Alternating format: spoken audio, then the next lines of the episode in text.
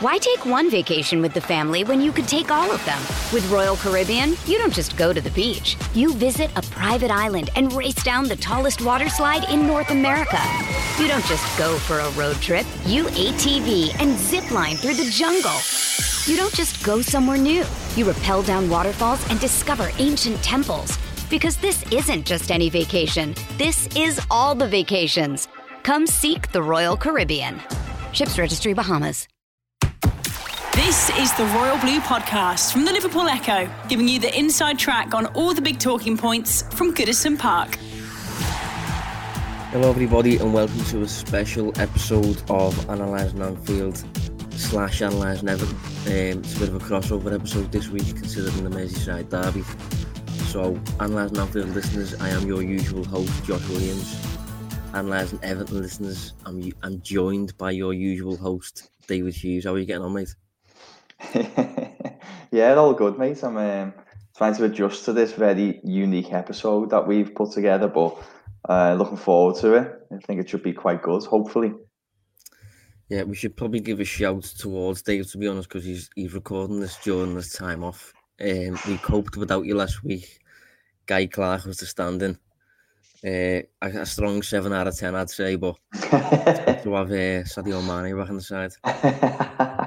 yeah, I don't know about that, mate, but I mean, we're, we're both right footed, so I'll, I'll settle for that. right, so today, anyway, we are going to talk about the Merseyside Derby. It's going to be only a chat about the Derby, previewing it as, as best we can. And then um, next week, we will we will review it and look ahead to, to, to other matches. I'm not sure if we'll be doing an analysing Everton show, Dave. I'll leave that up to yourself. I'll let you know if we win or not. no, yeah, I think, be, I think it? yeah, I think we uh, we probably will do one. To be fair, for you know the Everton fans listening, we um, we probably will get one in just because even no matter what happens tomorrow, I would think it's still it still doesn't change the fact that things are quite interest, interesting at the moment from an Everton point of view. So um, yeah, we'll we'll touch base on that through the week, me and Josh. Yeah, I mean, strangely, you say there about the episode and, and whether the, whether the week turns out well for Everton. It's funny that regardless of the result on Saturday afternoon, Everton are going to be above Liverpool regardless. I think because I think the goal difference is plus seven, and there's three points in the in, in the spacing. So I think that's a bit that's a bit mental, isn't it? When you think about it. It is, but you know I'm not tempting fate for the, an eight 0 loss here. But yeah, no, it said it's a very uh, very unique set of circumstances. Um, yeah, I'm, I'm pretty sure there would have been derbies where Everton in the Premier League era where Everton have been above Liverpool, but in terms of Everton, you know, um, leading the way, top of the top of the table, I, I, can't think of many examples of that in the Premier League era. Anyway, I know obviously we go back to the 80s and before then there'll be plenty of examples, I'm sure, but yeah, it's just, it's it's a really interesting set of circumstances. This one. Right, so first things first then, how are you feeling, Dave? As a blue at the minute, must be confident going into it, facing the team that have just lost 7 2. So, mm. how exactly are you feeling at the moment? Nervous, confident? It's, it's a strange one, actually, because uh, I think what you say is correct. You know, you, you uh, under different set, set of circumstances, you're coming up against a side who were well beaten 7 2, uh, look, look miles off the pace in many ways. And you kind of think this is a good time to play them. But I think the obvious caveat for me with Liverpool is, you know, Liverpool have been a fantastic side for, you know, two years now, even a little bit longer. Um, I don't think you become a terrible side overnight. I think there's other factors that um, play into what happens at Villa Park. And I think what, what that'll do is almost hit a reset button a little bit with Liverpool and just kind of reignite a little bit more of a desire um, maybe concentration levels. So I think you'll you'll you'll be coming up against a much tougher Liverpool side than maybe the one that played at Villa. Um, so I wouldn't say I'm I'm very confident in coming up against this Liverpool side. But what I, I would say to counter that is, you know, you can't not be confident with this Everton side at the moment because um, they're winning every week. And you know they've played seven games this season, all competitions, won them all, won them all convincingly as, as well, which is key. Um, so yeah, I think I think there's you know there's more confidence there, but I'm not in any way expecting to go out and, and see Everton destroy Liverpool. I think it's still going to be a really difficult game. Yeah, from my perspective, I'm not really sure how I feel to be honest. Um, I don't think I feel as relaxed as usual or as confident as normal. But at the same time, I do have a lot of faith in this team, and I do, as you said, I, I expect, I expect the reaction. I, I certainly don't think, and like seven two will materialise again. Thankfully, I think if that was going to happen against one team, I'm thankful it was against Aston Villa. Um, either side of that, I think we played the likes of Chelsea, Arsenal. We've got Everton next, so if it happens against Villa, you know, I can deal with that. Mm. But in terms of the long lasting effects of what that can do to, to a team, you know, it was a big loss. You know, the Liverpool never conceded seven in the Premier League era. Biggest defeat. That Stoke game, wasn't it? Stoke. That was six one, yeah. Oh, was it six? Um, For some reason, I thought seven. Um, no, that was six. It was as bad yeah. as seven. um, that, that, I think that signalled a bit of a waste time mm. when that happened. This is a bit more of a wake up call, I feel. Mm. Um, but I don't think we even needed a wake up call for this match, considering Everton top of the league, the only team to win four out of four. I think Liverpool will have went would have went into this match regardless with a bit of a focused head. Um, and when we have done that, we have really dominated. If you think of Arsenal, Chelsea, Leeds, three teams that we seem to get quite up for, and we we, we restricted them to six shots, five shots, and four shots. That's and Liverpool on the on the attacking side took about twenty themselves.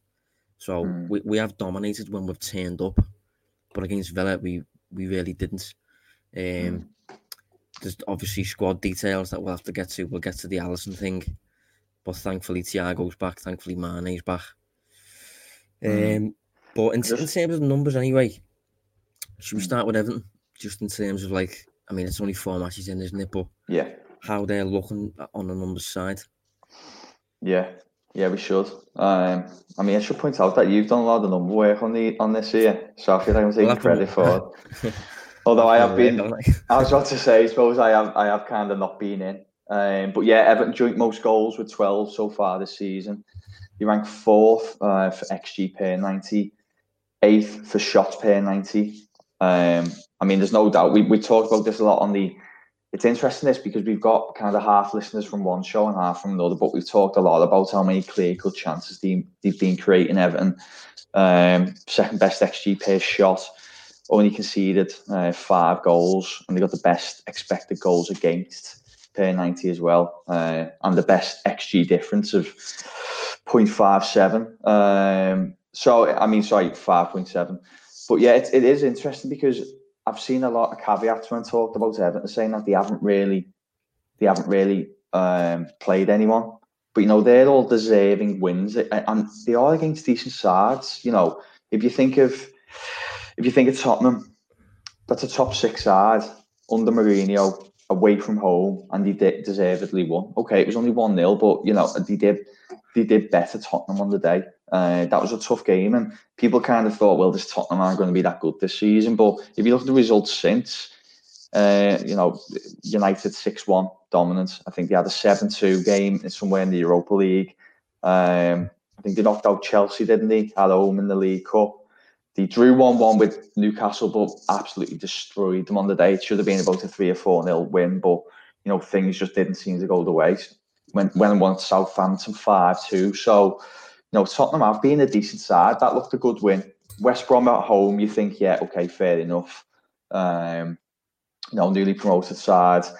But even they looked a bit dangerous in the attack, and I thought there was moments where Everton bounced back fairly well. Um, Palace away, you know, they they just won two back to back start the season. One at Old Trafford, three one. You go to Selhurst Park, win, and then even in between that, Josh, there's the League Cup game against West Ham who again, you know, people kind of rolled their eyes a little bit at West Ham, but West Ham have low key been a decent side, and you know, to go they, they won at King at the King Power against Leicester, didn't he, just before the international break? So again, they, not really a pushover. There's decent sides in there. Okay, there isn't a Liverpool in the City, but no, I wouldn't say they've just been givens. No, I wouldn't either. And I think uh, the matches that Everton have, Everton have played, I think that they're all different teams as well. They're all different types of teams. I think you've you've got to demonstrate a different way of winning against a Palace compared to a Brighton, compared to a Spurs. So the fact that Everton have come out with four wins suggests that maybe they're a little bit more adaptable than normal. I do mm. think it's a different game when you play Liverpool or City. I think maybe then you are re- like he, he, against Spurs away from home. I recall Everton. I don't know what the possession stats were. I'll get that up in a sec, but it, it, I, I recall it being vaguely 50-50 maybe. Um, certainly towards the end of the game when you'd expect Spurs to be trying to get it back into it. Everton were, were just playing with the ball and Spurs couldn't get near them. The press was mm. completely disjointed and stuff like that. So I think this might be a game whereby Everton have to play a bit of a counter-attacking game. Um, I mean, can you recall much of that being done so far this season? Maybe against Brighton. Um, not yeah. Brighton was a bit. Brighton was a bit of a bizarre game. Um, and I, I don't. I, I don't recall it being. In fact, if we bring up, I've just got something to hand. That'll bring up the possession numbers on that. It's not our usual provider, but let's have a look. Um, let's have a look.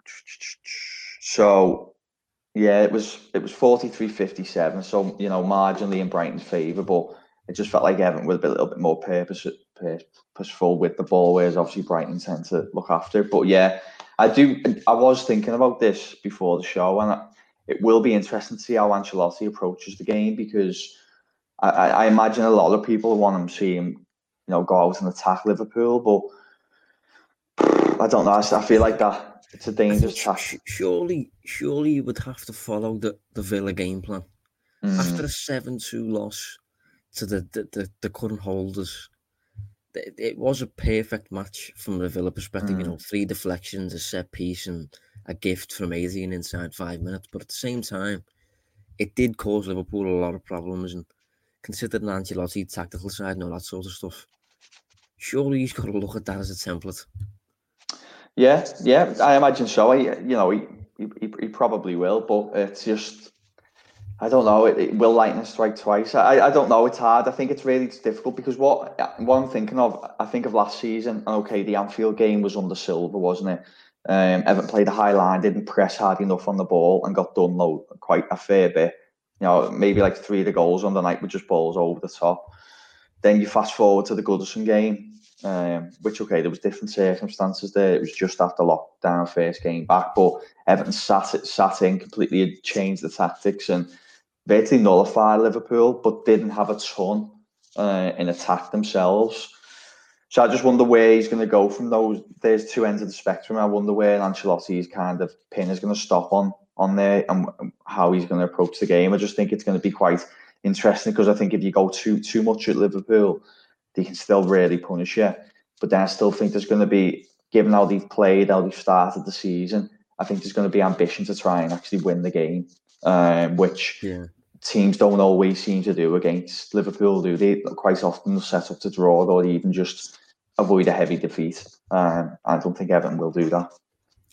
Yeah, I mean, um, we'll wind it back a touch to the the shots per 90 that Everton are posting because I think it's interesting that they're actually eighth for mm. that. Um, but one of the reasons that the eighth, despite being fourth for expected goals per 90, is because, as you said, they seem to be quite good this season at generating clear cut chances. So, despite being eighth for the, on the shot count, the, the shots that Everton are generating seem to be quite valuable. Um, mm. If you look at the shot count for all four matches, Everton seems to be generating at least at least two big chances a match. You know, with big chances having generally high xG values and stuff like that. I think most of Calvert Lewin's goals have been in and around the penalty spot, just mm. tap ins, really good tap ins, but nevertheless tap ins. Um, so I think from a Liverpool perspective, looking at Everton and what the potential threat is, they, they do seem to be this season, especially generating chances in and around in and around the opposing goal. Mm. Um, that tends to be quite difficult to do against Liverpool. It wasn't against Villa, um, and teams maybe are breaking this this this high risk defending that Liverpool are doing. You know, with the whole offsides up the high line, teams are getting in maybe once a game, twice a game. Mm. You, you, you maybe think that if if they did do that, with Calvert Lewin in the form he's in, up against an Adrian, you'd probably back him to score. To be honest, um, it just feels Yeah. it feels very finely poised. Mm, yeah, it's different. I think what Everton have been doing really well so far is they've been, um, as you've just touched on, creating really clear cut chances, getting cutbacks into the penalty area or crosses into the box in really good locations. Now, with um, maybe we'll try and share them on social media later because we haven't had the opportunity to do it on the pod today. But there's really good shot maps on Everton. uh, You know, a lot of Everton's goals are coming from in around the six yard box and penalty area.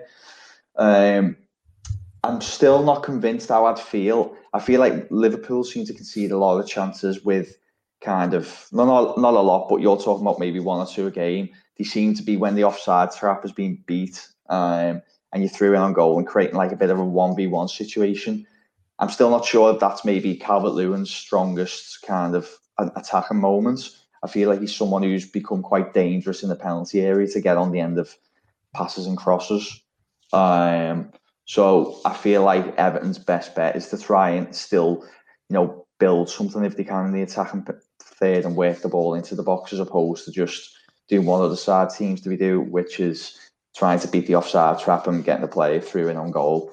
Um, Yeah, I mean, from a Liverpool spe- perspective, I, I sent a newsletter out on this yesterday, but i- if there's any Reds out there wondering about Everton's form, you know, just the top of the table, four wins out of four, they look good. Sometimes the numbers that we we can provide context towards um, can kind of paint a negative future. Um, so- sometimes you can kind of like look into a side that are doing well, and the numbers kind of suggest that that's going to regress sometime soon. But the newsletter I sent out yesterday was just simply called, I think it was called um, Are Everton Definitely Good?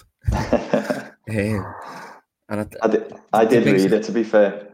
Yeah, the, do you think I was fair? I think the basic answer was that yeah. they are, yeah. Yeah, I think it's every you know the the the, the performances, um, the underlying numbers back up what we've seen results wise. Basically, where the point I think you're alluding to is often you can see results coming in without the performances, and that's normally an indicator that at some point the results are going to start falling off a cliff a little bit. But as it seems with Everton right now, that doesn't seem to be the case. It's just the obvious caveat of let's see how they'll do against maybe a few top five sides on the run. But yeah, then you know, as Josh says, and do check out the newsletter if you are a Liverpool fan. It's uh, I think it summarises Everton quite well so far, actually. Yeah, I mean, just just a few of the, the basic points from it that some of them I've already mentioned, but fourth on the table for expected goals per 90, top for expected goals against per 90, which we haven't even touched on the defensive side yet, but they clearly seem capable in defence. 53 shots taken, 35 faced. Um, and obviously, according to XG per shot, the shots that Everton generate tend to be, I think it was exactly double um, the XG of the shots that they typically face.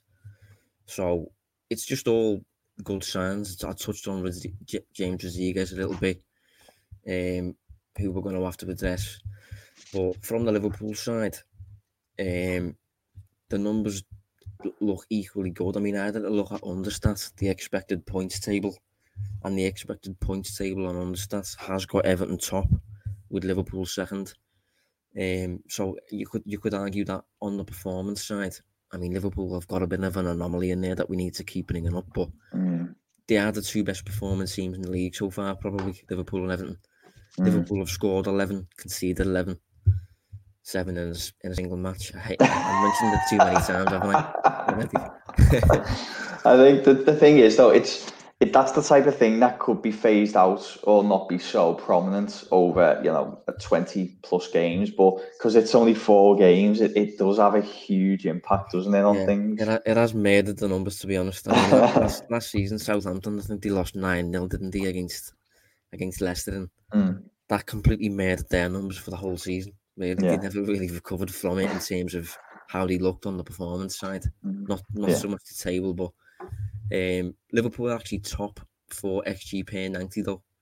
I think the attack has been decent. Even against Villa, we scored two and we Mm. looked quite threatening. Um, so it's, it's, it's, I suppose you could kind of portray that as it's the best attack against the best defence so Mhm. far. Mm. Um, but as a result of the the calamity at Villa Park, expected goals per ninety against Liverpool are near the bottom. I think they were bottom five, but again, it's four games in. You can't really look ahead too much with that sort of thing. Mm. Um, two four three three systems as well. There's a little note that I've put down. I think Everton mm. are inclined to retreat into a four five one without the ball. Mm. I think we'll see quite a bit of considering Liverpool should should dominate possession. I'd expect at least. Um, but yeah, two four three systems that work differently. Yeah, that, well, that's it. It's it is quite interesting because I think these two four three three systems are good examples of how they can differ. You know, the they both pro- provide the same thing, but the mechanics are different. Um, Everton play with a traditional number nine in Calvert Lewin, and he provides like their main goal threat through the middle. Um, but then you look at Liverpool's, and they have a they do have a number nine, but he plays more like basically a number ten, doesn't he? And their main goal threat is is you know coming through the perceived kind of brackets wide forwards. Um, and then in terms of you know we talk about Firmino being like Liverpool's number ten. Well, Everton and Everton's number ten is basically the right side of the attacker. You know, James Rodriguez. He yeah, I was going to say that. Yeah, he's. Um, well, I'll let you allude. To, I'll let you elaborate further. But yeah, he's basically the player who kind of drifts all around the attack, really. Although he starts on the right, he comes centrally, go even goes to the left, and he's kind of Evans number ten. Yeah, I mean, if you look at the the two four three threes on paper, there's not that much difference. But then, it's almost as though Firmino ends up in the position that James Rodriguez ends up in, mm. and Calvert Lewin ends up in the position that maybe Mo Salah ends up yeah, in. Yeah. So it is a bit of a you know a different dynamic. It's, we we speak quite often about you know I did the Q and A last week, and I think someone asked about having a different a plan B and all this sort of stuff for for different opponents.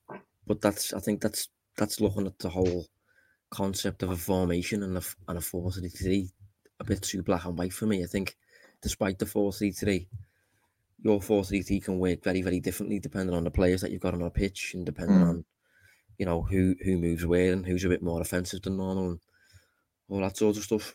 Um, mm. But you touched on James Rodriguez there. I'll be honest, from a Liverpool perspective, I am a bit concerned about the about the dynamic he adds, specifically the the switch of play. He seems to be so keen on, um, because I know the how I know how Liverpool defend. It's quite zonal. It's focused on space. So, say for example, if James has the ball on the, you know, the right side of the pitch, Liverpool will shuffle over. Mm. That's just how Liverpool defend. And if he's inclined to switch the play, I've just got kind of a, a, a picture in my head of him switching the play to Richarlison with Digne overlapping and Trent having to manage two players. That's what I've got in my head. Josh, is this a picture or a nightmare that you're having here? well, it's something I've actually seen happen earlier in the season to mm. Matt Doherty. Mm. Um, and you could argue Matt Doherty's a bit similar to Trent in terms of his defensive side being a little bit, a little bit more redundant than his attacking side, maybe. Um, mm. But it's it, it's just something that Everton didn't maybe have in the past that switch of play, and I think Villa used that switch quite frequently. Dean Smith mentioned it in his post match. I think Grealish played a few of them. It it does work. It, I think it resulted in Ross Barkley having a chance against Liverpool last week. He missed ever so slightly, but those switches of play do work against Liverpool. Um, and James seems to be to be an advocate of them. Yeah, I mean, we've talked on, on, on this show and well, both shows really, but more this one about the the kind of double jeopardy, you know, having like a different ways to to hurt you. And I think James Rodriguez at Everton can do that. You know, I had a quick look at just on the switch passes alone, and he's made the joint highest number of switch passes in the Premier League so far this season with 24. I think that's with Jonjo Shelvey. And then next on the list is Trent Alexander Arnold with 19. And he's, you know, obviously someone that we see that do a fair bit, but it just shows how often he will switch the ball over. But then, you know, the thing that Rodriguez has on top of that, that maybe the likes of a Shelvey doesn't, is if if you cut off that switch or the switch is not on, on for whatever reason, he can then hit you with the ball.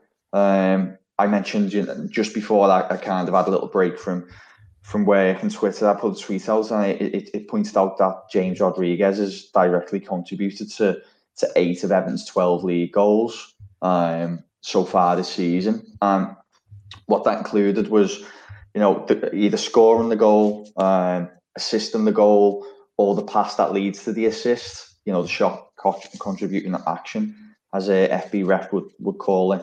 Um, but you know, eight of the, their 12 goals this season have pretty much directly come through him. So you've either got someone who can hit you with the ball, or you can put the ball on the opposite side of the pitch where the space is to to potentially punish you there as well. Yeah, I mean, just just on that, you mean you mentioned the um, the FBref numbers there. I actually used the shot creating actions metric in the newsletter yesterday. So this season, we're, we're not looking at per ninety yet because we're you know we're four games in. Mm. So this season, the the player who's had the most shot creating actions in the league is Salah on twenty eight, then De Bruyne on twenty seven, and then in third place is James Rodriguez on twenty two. And for those that didn't check the newsletter, a shot creating action is just it just covers the, the two offensive actions directly leading to a shot, such as passes, dribbles, drawing fouls. So these players are just heavily heavily influenced in goal, and I think an interesting dynamic that I've wrote about this week for the match is you you have Hammers, who's Everton's most creative player for me, on the side that Liverpool are the most defensively secure. You know, you got Van Dijk over there, you've got Sadio Mane who tracks back more than Salah does, and you've got Andy Robertson, and you've also got Gini Wijnaldum as well. Will probably be over there, who's you know a bit more of a security-based protective player mm. as opposed to a player who's adventurous and going to get forward. But at the same time, on the opposite side, you have a bit more penetration on the Everton side in terms of Digne and, and Richarlison, probably a bit more, probably a bit more likely to conclude a move than mm. James is. I think James is more inclined to construct a move. Um, and you've got them operating on Liverpool's arguably weakest side. You know, you've got Joe Gomez over there who was bad against Villa. Trent, who's a little bit vulnerable on the defensive side. Salah, who tracks back, le- tracks back less. So it, it really is an interesting tactical dynamic in terms mm of you mm-hmm. know the left versus the right. Whether Liverpool do actually cover James' side or whether that makes them vulnerable to the opposite side. You know, all that sort of stuff. You got any thoughts on that? Yeah, but that I mean that's that's that's the kind of beauty of Everton's design. I think so far that it, it, it's it's it's really really hard to defend against because I think if, if it was a case of if Rodriguez was just a really good um, say, I don't want to do uh, Alexander Arnold the service because I think in terms of his dead dead ball delivery, or even you know just deliveries in general, he's he's he's arguably un- unrivaled in my opinion. But um, I don't know if he can maybe make stuff happen on the ball as much as say Rodriguez can in that kind of attacking third. And Liverpool fans will be screaming at me now, but I just think certainly in the certainly shall we I'm talking about this season in the form that both players are in at the moment. I don't think Alexander Arnold's really kind of got going just yet. I think that'll come, but maybe not yet. So I think his kind of threat maybe is, you know, getting switching the ball over to the opposite side, and that's what the team's got to be aware of. But I think it's certainly with Rodriguez at the moment. It, what do you do with him? Because if you kind of maintain protection on the right side, I do think he can hit you. You know, we, we know he can hit a ball. He's cutting in onto his onto his favoured foot in terms of shooting opportunities. So it's it's really difficult. I'm not sure how you deal with him because if you leave him, if you give him too much space, I think he punishes you. You know, if you do want to protect that opposite side. But as you said, if you kind of shuffle over to close him down, I think he's got enough ability to create enough space to do a switched pass. So I'm not really sure how. I'm glad I'm not, you know, I'm not Klopp who's kind of designing how that's going to be nullified because I think it's a difficult one. Yeah, it is. He's a difficult player to deal with. Um, mm. I am confident in, in in saying that. Like, you you could argue really that if he has a quiet game, Everton probably have a quiet game in attack. I think he's doing a lot for Everton's attack. Mm. Um, I, I've I've likened his his impact to um, Bruno Fernandes at United in mm. terms of just just providing that it's it's just that that high risk passer who's kind of um, feeding the fast players ahead of him, mm. like and Calvert Lewin. He's kind of putting the ball on a play for him. I think Fernandes is a bit more set piece based, whereas James is a bit more dangerous and open play. I think. Um, mm. But I think I, do think Liverpool will be well aware of it, and I think it'll be interesting to see whether.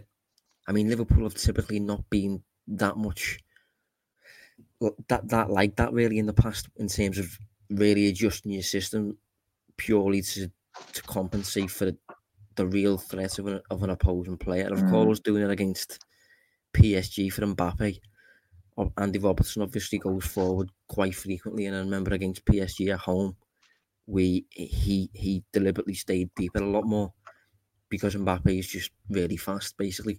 Mm. Um, so it'll be interesting to see whether we come up with anything. The Royal Blue Podcast from the Liverpool Echo. Why take one vacation with the family when you could take all of them? With Royal Caribbean, you don't just go to the beach. You visit a private island and race down the tallest water slide in North America. You don't just go for a road trip. You ATV and zip line through the jungle. You don't just go somewhere new. You rappel down waterfalls and discover ancient temples. Because this isn't just any vacation, this is all the vacations. Come seek the Royal Caribbean. Ships Registry Bahamas on on the Everton side, you know, I've I've obviously expressed my concerns there regarding mm. potential um, ways Liverpool can be exploited. Looking at Everton's team, have you got any concerns of, of how Liverpool can get at Everton? Yeah, I think to be honest, although the defensive numbers are really good so far, I'm I am concerned about Everton's. Ironically, Everton's right side of their defence. Um, oh, if you have time to look at the shot locations of where they're conceding shot from, a lot seems to come from that side. Um, I think Coleman is kind of putting in a good shift going forward again, but I think there is a little bit of a. Although we played really well against Liverpool the last time, two teams met, I still think there's a vulnerability there, and I also think you know Mina's been playing there as well, and Mina's just. Is, is he fit at the minute? We don't know. It's it's not quite clear. Um, I can't even think he would come in his place, but we don't know for sure yet because he, I, he did go away on international duty. I think he, he, he felt felt something, so he didn't play in the last game. We'll have to wait and see. But yeah, I think it's just his defensive capabilities sometimes leave a lot to be desired. He seems a very um, how can I put this unusual defender. You know, if you of if you kind of think of defenders, you think of body on the line, throwing everything at the ball to stop it, you know, lead to goals and thing. And I look at we Everton conceded a free kick against West Brom where he kind of I don't know if he he, he opts not to jump in the wall or even duck, but as a centre back, it's not what you'd expect, and it obviously leads straight to it goes into the back of the net. Um, in that same game, he, he he basically backs off the attacker from inside their own half all the way to the edge of the Everton box, and then that leads to a goal. He's just he's very unusual, and I think I don't think he likes you know mayhem around him. And I think if you think of Mane coming at you with pace, cutting in, um, I think that could be a problem. And that's the side where Everton seems to be conceding the most shots. And then, you know, if you're conceding shots, you want to be relying on your goalkeeper. Then, you know, Pickford's not keeping much out at the moment. He's already conceded two from outside the box so far this season. Um, so I think that's definitely something I'd be concerned about, especially with Mane coming back in, who had to watch the 7-2 from the sidelines last time. I think I think you're going to get the best version of Mane as well in this game. Yeah, yeah, that is Sadio Mane's side, isn't it? That's mm. what you just said there, Coleman and Mina. Um, and I think Mane has got quite a good record as well in in in Merseyside derbies. Mm. Yeah, it, it, as well. I think he decided one very late on. Yeah, he's um, he seems to be in this in this fixture that someone like Klopp always still wants to lean on. You know, even when he makes changes, I think at the yeah, yeah.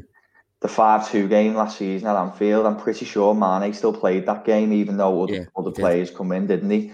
And I think he's someone that he, he's obviously um, earned Klopp's trust in this game, and even when things do need to be changed, I think he'll be the player that he, he still looks for in this fixture. So, uh, yeah, that's the side I'm concerned about. Plus, there's there's still the issue of there's not a ton of pace in um, in Everton's back line.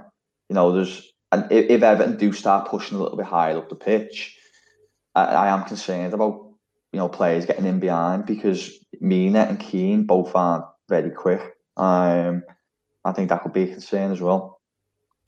Yeah, I mean, you you mentioned there about about Pickford. We're gonna have to talk about it. We're gonna have to talk about the two goalkeepers. Yeah. Um, now I wrote another. I've wrote quite a few pieces this week. If you haven't guessed, uh, but one one one that I wrote earlier in the week was just like this is two, according to the numbers at least, two fairly high performing teams. We I said earlier that you know this is arguably the two best performing teams in the league at the minute, first and second in the league according to Understats expected points table. But this is where a goalkeeper comes in because mm. your goalkeeper, no matter how good your performance is, your goalkeeper can undo all that work in an instant if he's error prone or if he's incapable of saving a very average shot or if he's erratic or, or whatever. And I think both keepers are. Mm. Um, I I don't know who's more worried out of me and you. Probably me. probably me. I, I think Adrian. I've said before. I don't think he's good, mate. I think he's yeah. uh, a concern. Like, I don't know I, you. Yeah, no, I'm really happy about this because I remember last year. Obviously, we've been doing online. I feel for a while now, and last year everybody was like really raving about Adrian because he he done quite well in the Super Cup and things like you know save penalty shootout. And I've never liked him. I've never rated him. I don't know what he was. And I understand he he had to be a a cat Liverpool needed that someone else to come in as a backup keeper, but due to Alisson obviously picking up a fair few injuries by his standards anyway over the last what year and a bit, he's played so much, and I think he's been found out a little bit. Um, I don't rate him, but I also at the moment I don't rate Pickford either. Um, I haven't for a while. If I'm being honest, I try and I try and choose my words wisely with Pickford because I think he gets that much stick that it borders on like um, something a bit more sinister. So I try to keep myself away from that side of things. But I have to call it how it is, and I don't rate him. Uh, I think the numbers back up how poor he's been. And you made a really good point there, Josh, about how you can you, you can only really be as good as your keeper. Um, I'm sure you'll touch about on, on some of the Adrian examples shortly, but even this season, I think I think of you know how Pickford's kind of done that for Everton. There's you know conceded the goal early on against West Brom, despite starting the game quite well, where it was a bit of a was, I think it was from outside the box. That was the one where Mina lets him run the length of the Everton half, and then he just kind of flaps at it. Um, if you think of Brighton, I thought Everton were dominant against Brighton in the first half, um, and then he just completely messes up the ball into the box and suddenly Brighton are back into in, back in the game. And the, the, although Everton managed to get a, a second just before that time, I think that you can see the change of the the game complexion almost, where you know one team goes from like going through the motions, dominating with ease, to kind of looking a little bit nervous. Um, I think Pickford has done that a few times already to Everton, and a few times over the last year and a bit. Um, and I, this is also a really highly emotive game, and he doesn't deal well with highly emotive games. Well, neither does Adrian. I mean, yeah. when, when we faced Atletico Madrid in the Champions League, he was an absolute bag of nerves from the, mm. from the moment of kickoff. Um, he had very, very little to do because Liverpool played so well. And whenever he was called into action, the ball had like bounced off his knee or it, it, he just you could just tell a mile off he, he didn't want to be used, didn't want to be called into action whatsoever. Mm. Please try and win without me, sort of thing. Yeah. um, after a hundred and like ten minutes of football or something, Liverpool had done enough. Got the got the lead, I think, or, or, or whatever. I can't really remember the match. I've done I've done what I can to forget it, to be honest. um, and after Liverpool doing enough, I just recall him doing something absolutely mad, giving the ball away to might have been Morata or or Llorente it might have been, and I and he, he scored, and it was just mm. it was depressing, and it happened again five minutes later. Yeah. Um, it does kill you, you know. We, we, does, we does. yeah, we laugh about it and we're, we're kind of laughing now, but it's it's it's really unnerving as well for the defense, you know, because there's no confidence for what's going on behind you, and you really need that confidence to do well, you know, mm. because it it breeds confidence within defenders themselves, and you know that things will be dealt with. But when it come when when it's not there, there's a tendency to overthink actions that you do kind of snapshot. You know, should I clear this? Should I not? Is he going to come out behind me? And it just creates a, an unnecessary kind of layer of almost panic across the, the back five. And I think Everton have definitely lost faith now in in Pickford. Uh, from an Everton point of view, I think Ancelotti's tried to support him. No, they haven't brought in a keeper again, but you know they did make inquiries on the last day of the transfer window, which tells you all you need to know, really. Um, I think he's had public backing a few times, Pickford, by different managers, and he still looks miles off it. So he's definitely going to be something that can be targeted. As I Yeah. said, I'm just it's just a good thing that, you know, there's almost a carbon copy at the other end of the pitch. And yeah, well, that I suppose that almost makes you fair in a way. yeah, yeah. Um, but yeah, I, I think I think Adrian initially in his Liverpool career profited from moments that kind of lifted his his lifted his um what, what the perception was on him. I think he, he won the penalty shootout in the Super Cup. Um, funnily enough, he was against Kepa at the opposite side. Um, and when he came into the Premier League matches, he was not great, but Liverpool kept winning. So be- Mm. because Liverpool kept winning, nobody focused on, on what he was doing wrong or or whatever. Don't get me wrong, inside the, in there, there's been the odd good save, but every keeper does that. I mean, that's that's to be expected. Mate, I, I, I said on another podcast about uh, two weeks ago talking about Pickford, and I said, you know, people kind of point out the saves he makes, and just to be clear, Pickford has never stopped making good saves, but the problem is you you concede soft goals in the same game, so it it just basically wipes Cancels out out. and yeah cancels out any good work, and I think Adrian is the same. Like, didn't he pull off a decent save in a one v one against? Was it Watkins against Villa? I'm trying to think which Yeah, save was was- his feet. Yeah, I I recall a really good save in the Villa game, but Mm. then th- those who will give him credit for that maybe will forget that inside five minutes he gave him the ball. Yeah. You know I mean? He, he, he completely, he was the reason. Well, he wasn't the reason. I completely get rid of that. He was not the reason. Liverpool were Mm. bad, but I think he, it, it, it stemmed, if you like, from an early mistake five minutes in. Mm. You know, he he, he, he, he was responsible certainly for the first goal he, he gives the ball away uh, with a bad pass and stuff like that. Liverpool concede seven. It was a bad day, but I don't think I'm fairly confident if Alisson was in goal, Liverpool don't concede seven. Seven No. goals, mate. No, I agree. Well, Um. I I was going to say, uh, have you had a look at the, the save percentages recently of the two? Yeah, well, I've I've got a few numbers here from a piece that I wrote after. I wrote it over a week ago, but Liverpool haven't played since. So Yeah. just to put into context for Adrian, um, he started 13 matches in the Premier League and the Champions League, and he's kept two clean sheets, and he's conceded 25. Um, he's faced 54 shots on target, and he's stopped 29 of them. That leaves him with a save percentage of 53.7%. Um, Adrian, eh, sorry, Al- Alisson's save percentage in the Premier League last season was 72%. And the worst save percentage posted by a starting goalkeeper was Kepa with 54.5%.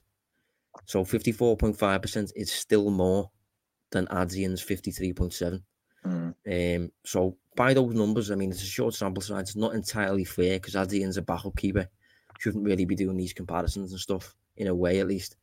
But by those numbers, Adrian's less likely to save a shot than Kepa is, and that that that's that is that is saying something. Um, Yeah.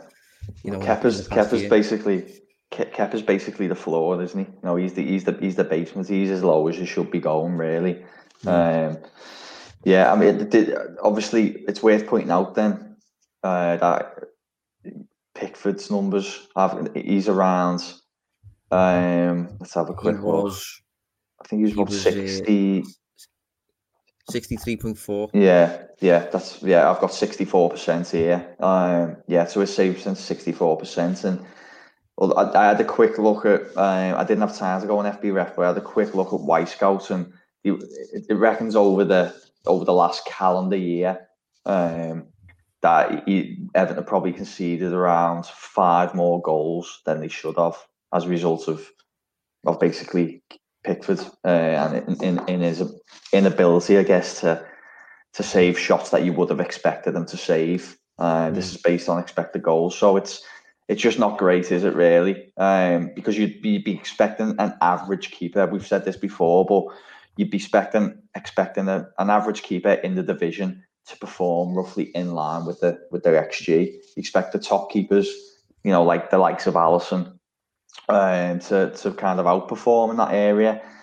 And then, yeah, if you're underperforming like Pickford is, then it's just alarm bells, and it's been going on for a little while as well. But you know what, Josh? Just quickly before we carry on, it's not even just the numbers that concerns me. It's just the all-around play. It's the it's the kind of the psyche you see from him when you're out there. The Well, Like, yeah, I, th- I think I think both of them suffer from a similar issue. Probably more so Pickford, to be honest. mm, But I think they both they both have an unwanted trait in a goalkeeper, and that trait for me is the they're both unpredictable, and you, you just you just don't want that in your goalkeeper. You don't. mm, Yeah, I think Pickford especially is quite ex- eccentric, um, in terms of just just doing stuff that it's do, doing stuff that maybe a, a ten year old would do on, on Sunday League. Just mad stuff that like he can just do because he wants to do it. Like sometimes I Mm. see him just absolutely volley the ball up the field, and there's no one there, and it's just like it's almost like he's just decided to just hit the ball as hard as he can because he wants to. The thought, the thought, the thought process just doesn't seem to be particularly thorough mm, and Adrian is a bit is, is similar in that regard. They're both quite mm, unreliable for that reason, really. mm, mm. Just for a bit of perspective on, on Pickford's numbers, by the way, Pickford's Pickford's um sixty three point four percent in the league last last season save percentage. That placed him nineteenth, um, ahead of only Kepa. So most goalkeepers in terms of save percentage, you, you're looking at, you know, seventy in and around seventy percent is what you Mm. want really, probably in a Mm. normal case. Pickford's Yeah. on sixty three point four last season. Adrian, short sample size, including the Champions League, but Adrian's on about 53, or 53 and a bit. So both keepers. I mean, would you go as far as saying like it? I mean, I wrote in the newsletter. I think I concluded the newsletter with with whoever has a better day will win Yeah. the match. I Yeah, I mean, would, you do- go, would you go as far as saying that or? um, potentially, yeah. You know, potentially it depends. It depends what what chances are created. You know, how many how many shots each side has. But I think that is uh, put this way. I think it's going to play a massive part. You know, if a whichever keeper performs best on the day, it could be the deciding factor. We'll have to wait and see. Yeah, hopefully not. Hmm. Hopefully it comes down to the better performing team, but Yeah. It'll just be a luck thing at the end of the day. Um, one other thing I want to touch on is the inclusion of Thiago. Now, I feel like this is relevant because the past few games at Goodison Park, especially, in fact, mainly at Goodison Park, it, the, the- the games have been really, they've been lacking flow, lacking Mm. rhythm. Liverpool have been unable to put the foot on the ball and gain control of their environment, basically. And I think if there's one player in the world that does that for you, it, it probably is Thiago. He's never played in the Merseyside derby before. There's going to be no fans there. So I think for him to just be deployed in the middle of the park and just kind of for Klopp to just say like you know get control of the game, I think that's a that's a different weapon than Liverpool than Liverpool have had in the past few times if we went to Goodison. I Mm. just wonder what what impact that might have. I'm not sure if he's going to start or not, but even just bringing him on after the hour mark, that's something we haven't had before. I think for, for that to happen in the past, I think we've had to bring on someone like Lallana, who's Mm. quite, who's really technically good in small spaces and really two footed and all that sort of stuff. Mm. But he's not a Thiago in terms of dictating and tempo and and all that sort of stuff. So I must, uh, I must admit, Josh, from an Everton point of view, Thiago really does what like concern me. Um, I think you know, well, we we spoke about him before that he's a top top player. Um, yeah, I think he offers you two main things, doesn't he? Can you've already touched on one, the control in terms of possession. You know, he can kind of really get on the ball and pin you in. You know, putting the ball either side. But I think what he what else he has is that kind of penetration from deep as well. That's that's a concern for me because he, he can kind of unlock things that maybe other players don't see, or he's the type of player who can punish small openings that other players would normally overlook or ignore. Um, yeah, when when I saw Keita was going to miss the game, not that I don't, you know, don't rate Keita. I think there's a great player in there. It's just it hasn't really happened for them consistently yet. I thought this probably opens the door for Thiago to to come into the side in some form potentially. Um, I guess I guess my only concern from a Liverpool point of view would be you know, how up to speed is he yet? Because he's played 45 minutes. He probably hasn't trained that much with the team, maybe a week or so, because obviously the bulk of the side would have been away on international duty, wouldn't he, over the last 15 days or whatever. Um, but then Ancelotti's talked about Rodriguez and he said, you know, these great, great players don't need time to adapt. You know, you you can come in and the truly, you know, the best players can just hit the ground running. And I think Thiago could come under that bracket. Yeah, it will be interesting to consider this lineup because um, I think Wijnaldum will play on the left of the midfield trio, and I think, I mean, Henderson played a, a bit of minutes for England, and mm. I think mm. considering this is a derby and, and what Henderson offers on the leadership side, Klopp usually includes Henderson if he if, if he can. Um, so then you've got maybe dropping Fabinho to the bench, maybe dropping Fabinho to Joe Gomez's position, benching Joe Gomez. Would you do that, by the way? Because I've thought about this week, and I thought, although it was such a like kind of question marks over putting him in there, he, he has played well there, hasn't he? He has, yeah. Um, I'm not. I'm really not sure what to do. I haven't thought about it much, but I think I, I would be seriously tempted to play Thiago, um, purely because I think in the past few times with Winter Goodison, as I've said, with lack control, I think Ancelotti has a bit of. He kind of has Klopp's number a little bit on the tactical side.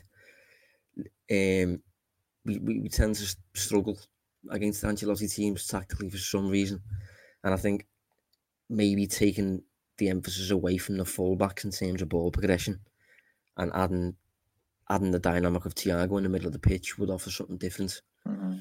Um, and considering Liverpool lost the last match, you know, losing again would be would be devastating.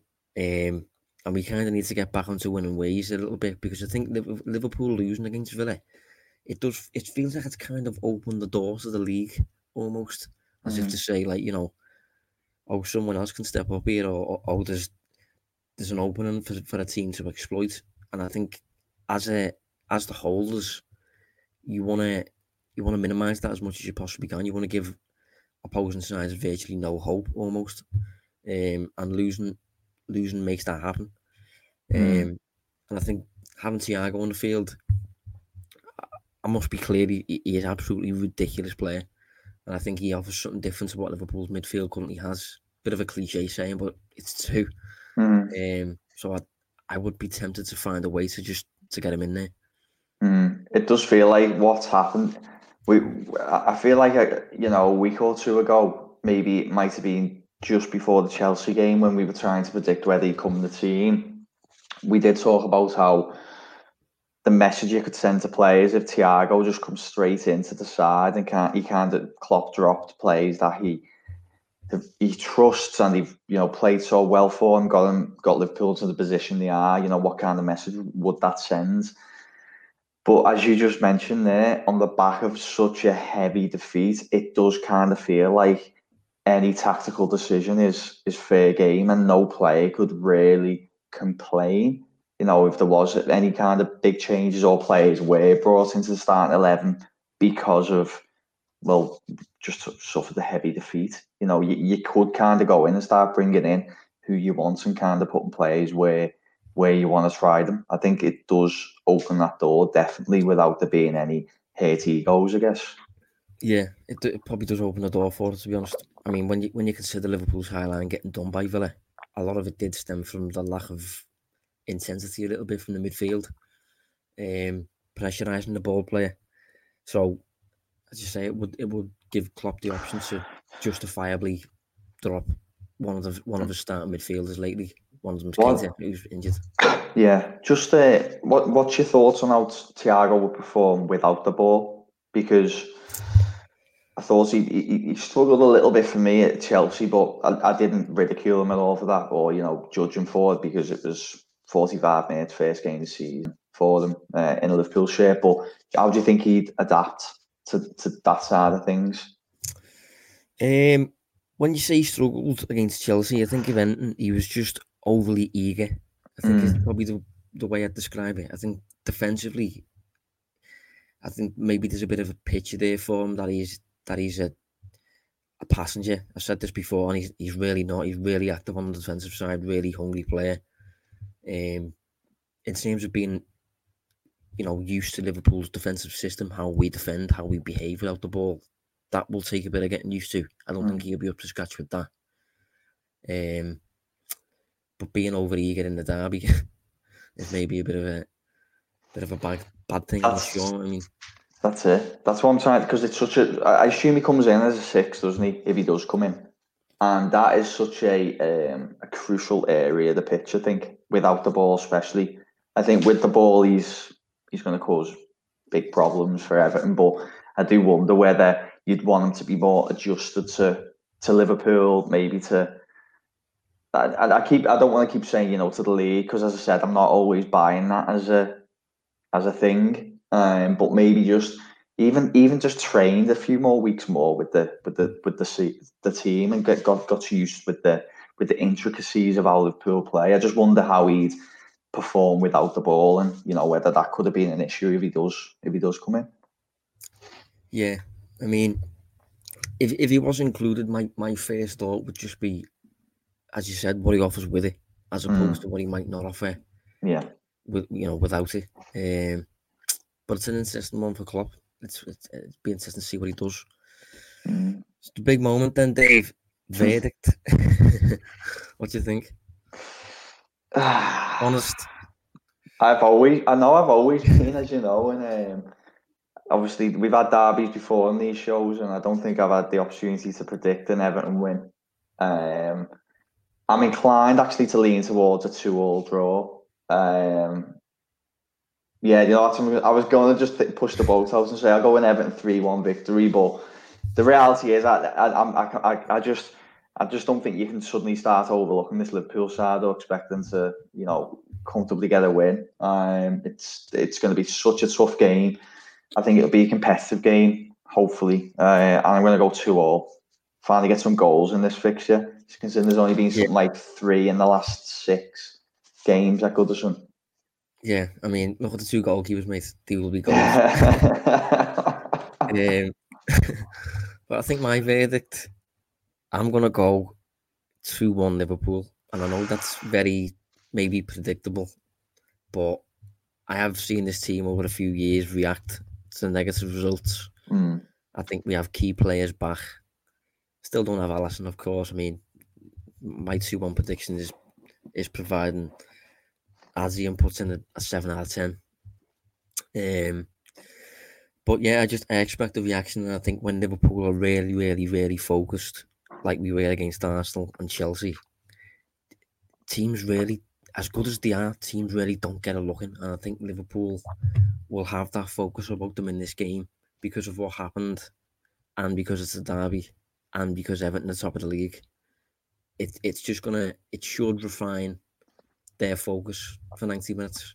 Mm. And when Liverpool have that focus about them, we do really dominate the, and pretty much own the pitch. And I think Everton have the threats to get out every now and then.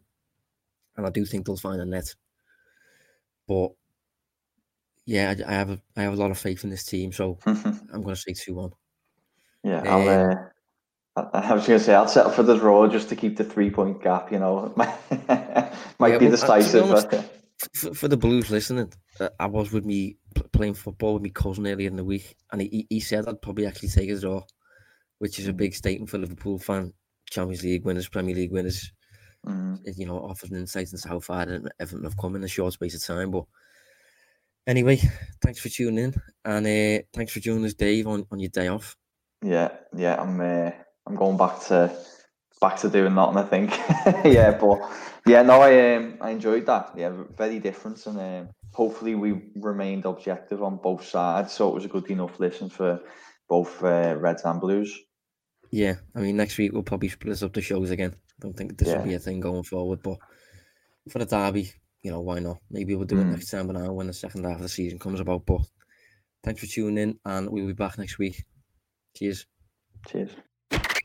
You've been listening to the Royal Blue podcast from the Liverpool Echo.